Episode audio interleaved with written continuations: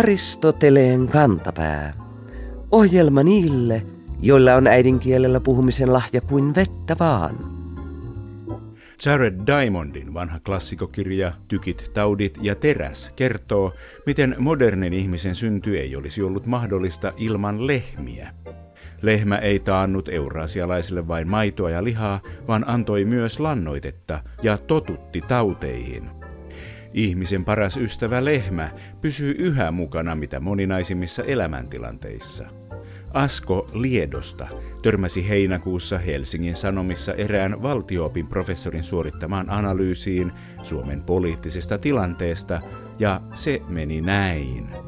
Viikon sitaatti ellei perustuslaillisia sääntömuutoksia tehdä tai ideologis-strategisia lehmiä teurasteta, tulee hallituskriiseistä todennäköisesti arkipäivää. Asko ihailee. Hienolta kuulostaa, mutta lukija jäänee epätietoisuuteen, tarkoitetaanko tässä pyhää lehmää, lypsylehmää, poliittisen lehmänkaupan lehmää vai kenties kultaista vasikkaa? Näinhän se on. Lehmästä on ollut menneisyydessämme moneksi, eikä uhrilehmänkään olemus tässä tieteellisessä ilmauksessa ole kaukana. Lehmät ovat olleet seuranamme jo neoliittisesta ajasta lähtien, ja nykyään ne auttavat meitä jopa ideologistrategisissa tilanteissa.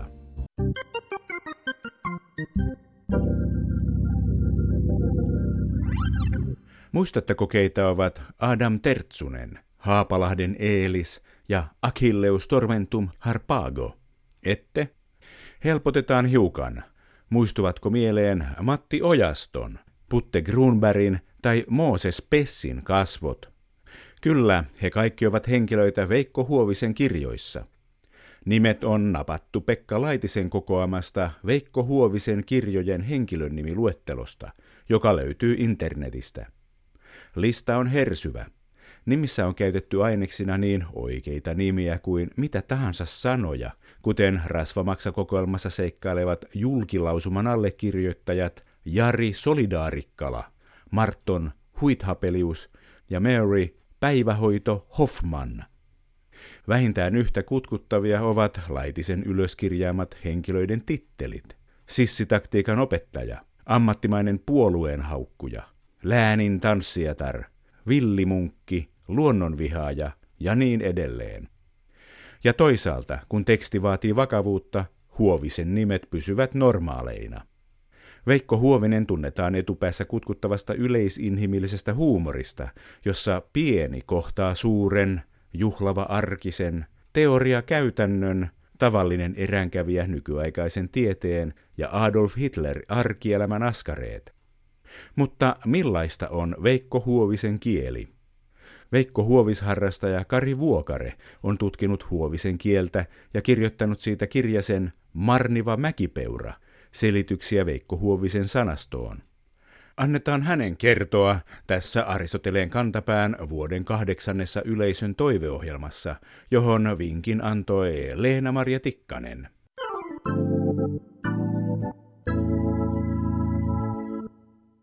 Veikko Huovisen syntymästä tuli tänä vuonna kuluneeksi. Tasan 90 vuotta on korkea aika tutkia Huovisen kieltä.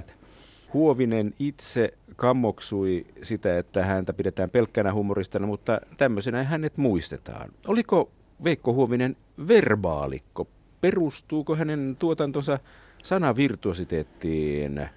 Veikko Huovisharrastaja ja äidinkielen opettaja Kari Vuokare. Kyllä Veikko Huovinen ilman muuta oli verbaalikko ja hyvin taitava sanankäyttäjä, mutta en ehkä sanoisi, että se on hänen tuotantonsa perusta tai enintään se on makuasia. Tietysti Huovisen huumorissa se verbaalisuus on olennainen mauste. Minusta tuntuu, että tuo Huovisen tuotanto perustuu paremmin sellaiseen omaperäiseen tapaan katsoa maailmaan ja taitavaan satiiriin ja hersyvään huumoriin. No onhan se nyt tietyllä tavalla erikoista, kun kuvataan vaikka tämän valtakunnan kansleri Hitlerin kesäaamua vuonna 1941, että mies pohtii rientämistä mukavuuslaitokseen juuri herättyen ja samalla mieleen juolahtaa, että päivän asialistalla olisi myös hyökkääminen Neuvostoliittoon.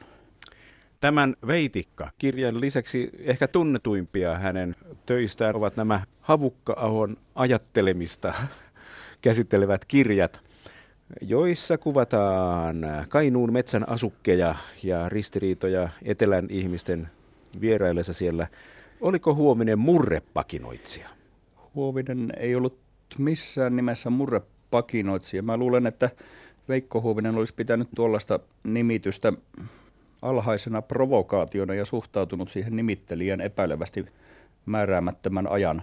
Huovinen käytti murretta hyvin varovasti ja säästeliästi.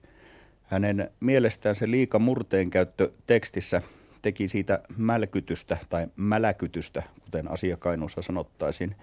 Se hänen linjauksensa oli, että, ja nyt suora lainaus, murresanan on oltava iskevä ja oikeassa paikassa, jolloin se särvittää niin. Minulla on vähän sellainen kuva tuosta Veikko Huovisen kielen käytöstä, että hän oli semmoinen hyvin tarkka sanojen nuuhkia, tutkija. Hän suhtautui erikoisiin sanoihin, ehkä vähän niin kuin koira suhtautuu jännittävään makupalan. Nuuhkii sitä, analysoi sen, päättelee voiko sitä käyttää johonkin, mahdollisesti hautaa sen myöhempää tarvetta varten. Ja erityisesti tällaiset murresanat, toisaalta sitten julkisuudessa olleet poliitikkojen – mainonnan sanat, ilmaukset tuntuvat ihan jatkuvasti kutitelleen huovista. Kaikki oli sopivaa käyttömateriaalia, käyttötarkoitus vaan piti löytää. Mikä osuus Sotkamon seudun kielellä on Huovisen tuotannolla? Oliko tämä mäläkytys sitä puhetta? Veikko Huovis harrastaja ja äidinkielen opettaja Kari Vuokare. No tiedetään Huovisen omien muistelmien perusteella, että pikkupoikana – Huovisella oli tapana asettua ovenrakoon kuuntelemaan, kun Kainuun isännät kävivät toimittamassa asioitaan. Veikko Huovisen isäkin nimittäin oli metsänhoitaja. Tietysti on murre ihmisten onni, että pikkupoika oli niin tarkka korvainen hyvin paljon Kainuun murteesta sanastosta, mutta myös lausepainoista, sanajärjestyksistä jäi silloin varmaan Huovisen mieleen. Tuo metsänhoitajan koulutus Huovisella sitten näkyy kyllä yleensäkin ihan kirjojen aiheissa tuotannon teemoissa, niin kuin puukansan tarinassa. Joo, tämä on kiinnostavaa, miten metsänhoitajuus ja luonnossa liikkuminen näkyvät. Eikös luonnolla, kasveilla, eläimillä, metsillä, järvillä ole ihan oma roolinsa Huovisen teksteissä? Kyllä, se pitää paikkansa. Viehtymys luontoon, se näkyy ihan kautta koko tuotannon.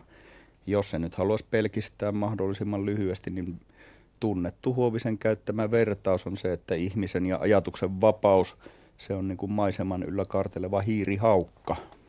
Ja tuo sotkamolainen kotipaikkakunta vaikutti myöskin, Huovinen piti kotipaikkakunnastaan Sotkamosta niin paljon, että yhdessä kirjoituksessa arveli, että Jumala on varmaan luonut sen joskus hyvällä tuulella ollessaan mahdollisesti luomisviikon päätteeksi lauantaina saunan jälkeen. Voiko kauniimmin sanoa paikasta? Ei. Ei voi.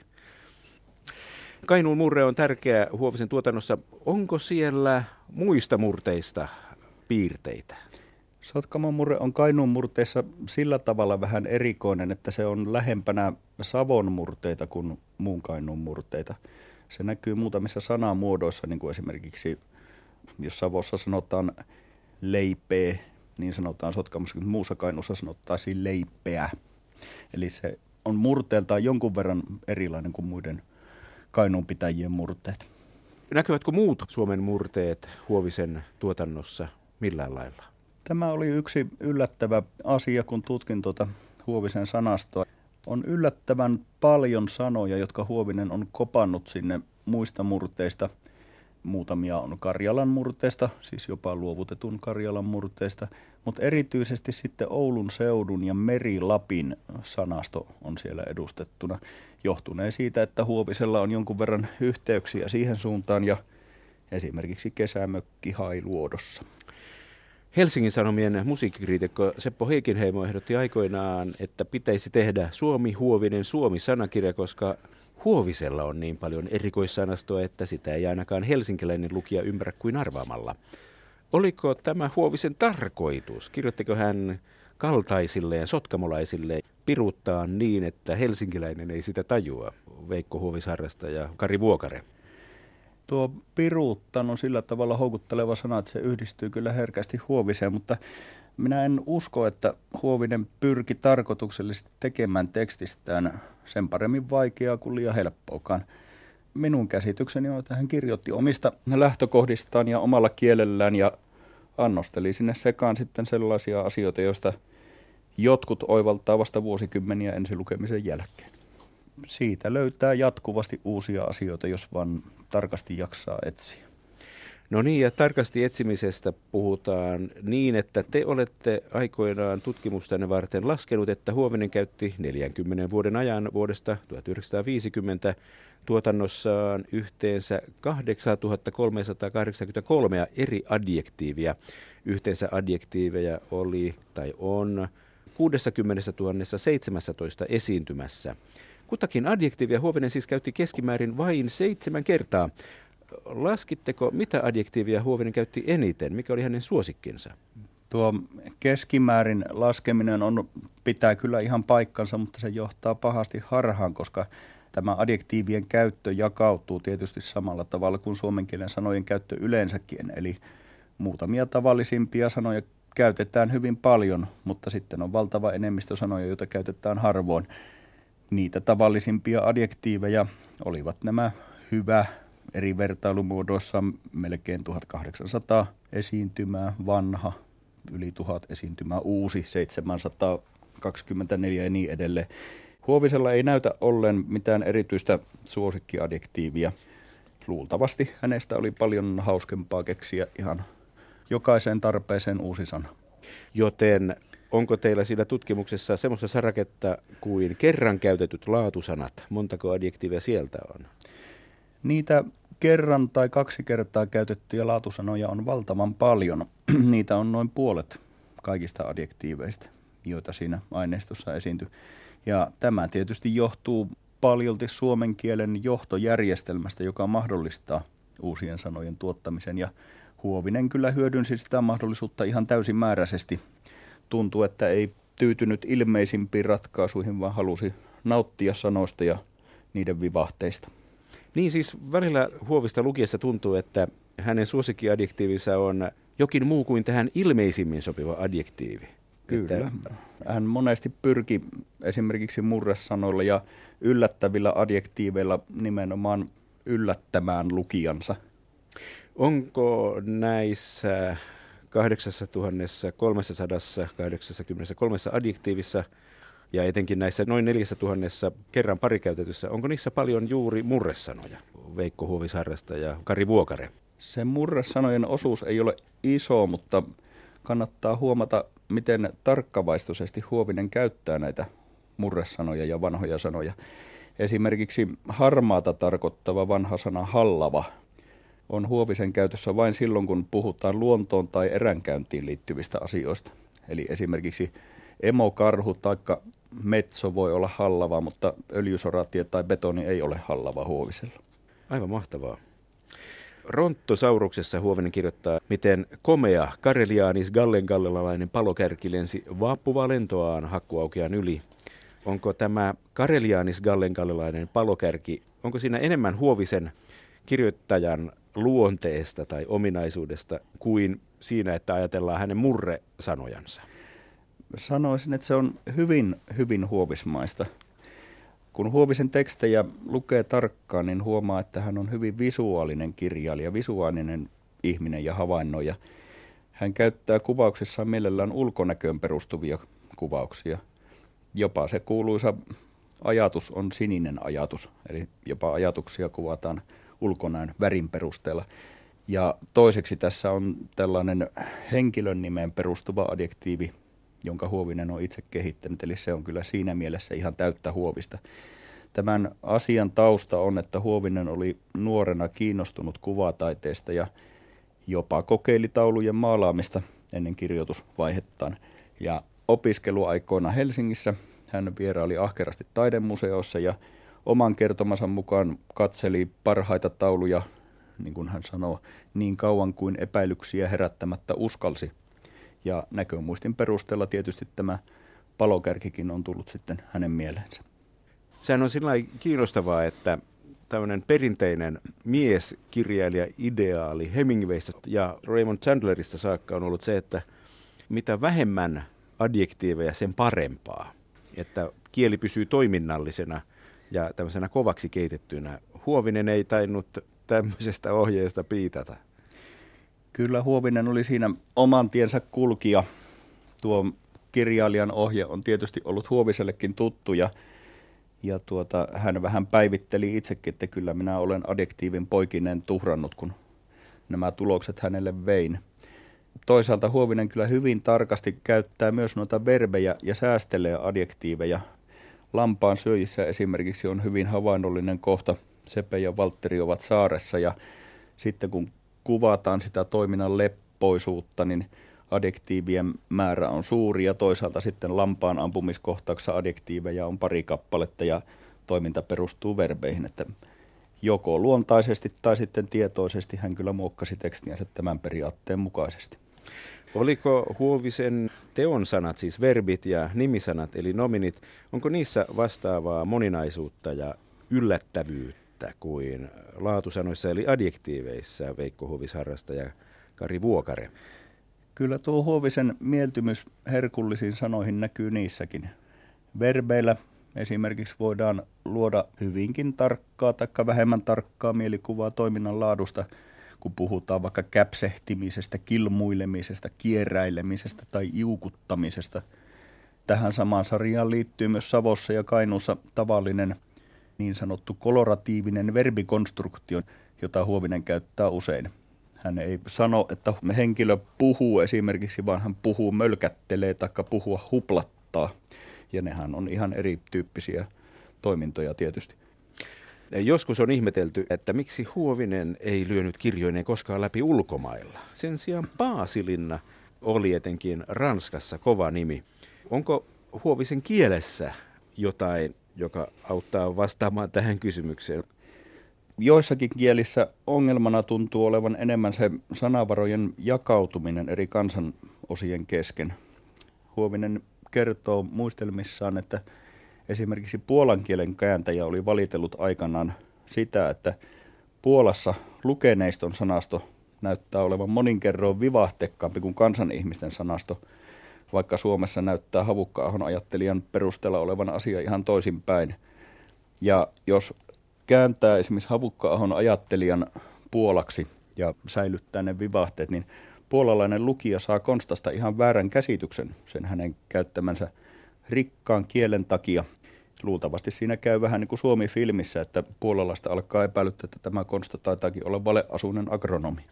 Ja sitten on eri maiden nämä luokkajaot, jotka ovat Suomessa lievempiä. Voi asua maalla ja puhua sotkamoa, ja se ei vaikuta ihmisen yhteiskuntaluokkaan. Tuo pitää paikkansa. Suomi on kielellisesti sillä tavalla suvaitsevainen ja avoin yhteiskunta. Kainuulainen sananlasku kiteyttää tuonkin aika hyvin. Moksi sinä sotkamoksi, minä moksin paltamoksi. Aristoteleen kantapään yleisön osasto. Sehän on yleisesti tiedossa, ettei urheilija näe tervettä päivää. Mutta sanomalehti Kalevan lukijat tietävät nyt, että jopa oleskelu urheilijan lähettyvillä voi uhata terveyttä tai jopa henkeä. Keväällä ilmestyneen lehden urheiluliitteen otsikon mukaan lahtelainen trap-ampuja tähtäsi osuman päähän finaali uusinnassa. Kuulijamme Janne kommentoi. Kuulosti ensin vaaralliselta, mutta onneksi kyseessä ei ollut osuma päähän – vaan finaalipaikka jäi ainoastaan yhden osuman päähän. Urheilijan niukka karsiutuminen loppukilpailusta ilmeisesti harmitti toimittajaa niin paljon, että hänen oma otteensa lipsahti, eikä otsikko osunut maaliin. Otsikossa sekoittuu pääsanan yksikön illatiivi ja sen kanssa identtinen välimatkaa tarkoittava päähän sana – Aristoteleen kantapää kehottaa kansalaisia olemaan tarkkaavaisia aseiden yhteydessä käytettyjen paikallisia muotojen kanssa, ettei lukijalle tule monimerkityksisyydestä päänsärkyä.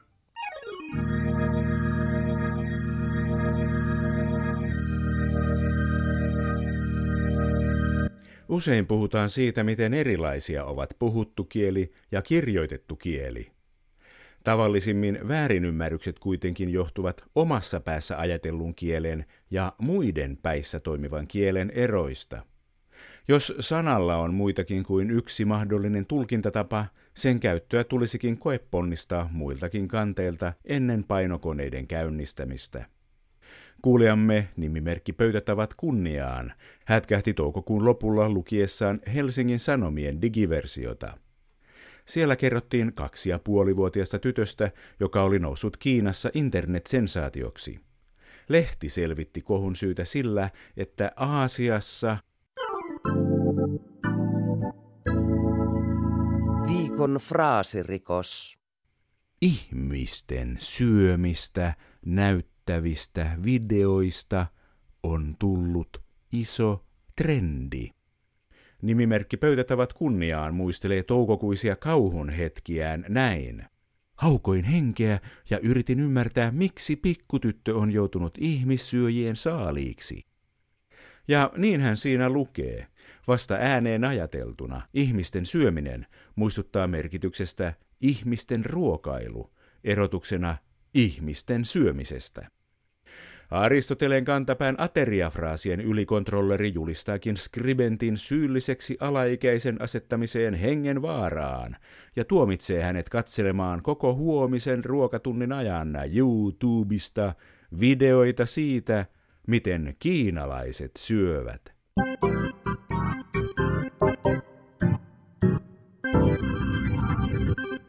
Viikon sitaattivinkki. Viime viikkoina kaiken maailman keskustelufoorumit ovat täyttyneet mielipiteistä, kun ihmiset kannattavat ja vastustavat aamulehden aloitetta karsia sukupuoleen viittaavia ammattinimikkeitä. Ei siis ihme, että kielitoimiston sanakirjan toimituksen valitsema syyskuun sana on pelastaja. Näin toimituksen väki puntaroi sanaa. Syyskuun puheenaiheena on ollut sukupuolineutraaliin kielenkäyttöön pyrkiminen ja erityisesti suhtautuminen sukupuoleen viittaaviin ammattinimikkeisiin.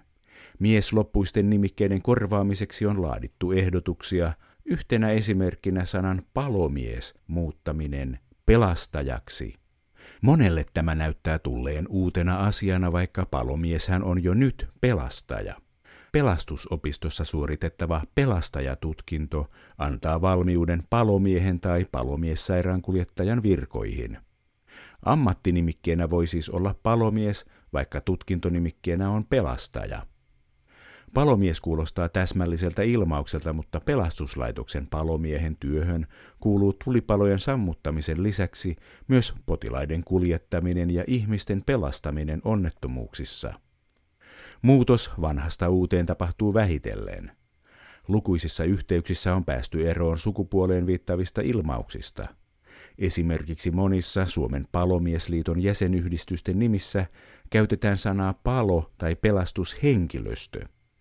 Pelastajanimike saattaa oudoksuttaa, koska sanaa käytetään niin monissa muissakin yhteyksissä kuin tässä erikoismerkityksessä. Pelastaja voi myös tuntua hyvin juhlalliselta, jos se vie ajatukset sanan uskonnolliseen merkitykseen. Näin siis kiihkeä keskustelu ammattinimikkeestä jatkuu. Pelastukoon ken voi.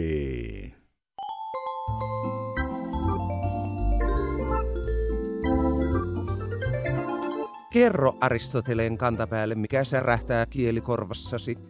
Tee se internetissä osoitteessa www.yleradio1.fi kautta Aristoteles tai lähetä postikortti PL 58 00024 Yle. Aristoteleen kantapää selvittää, mistä kenkä puristaa.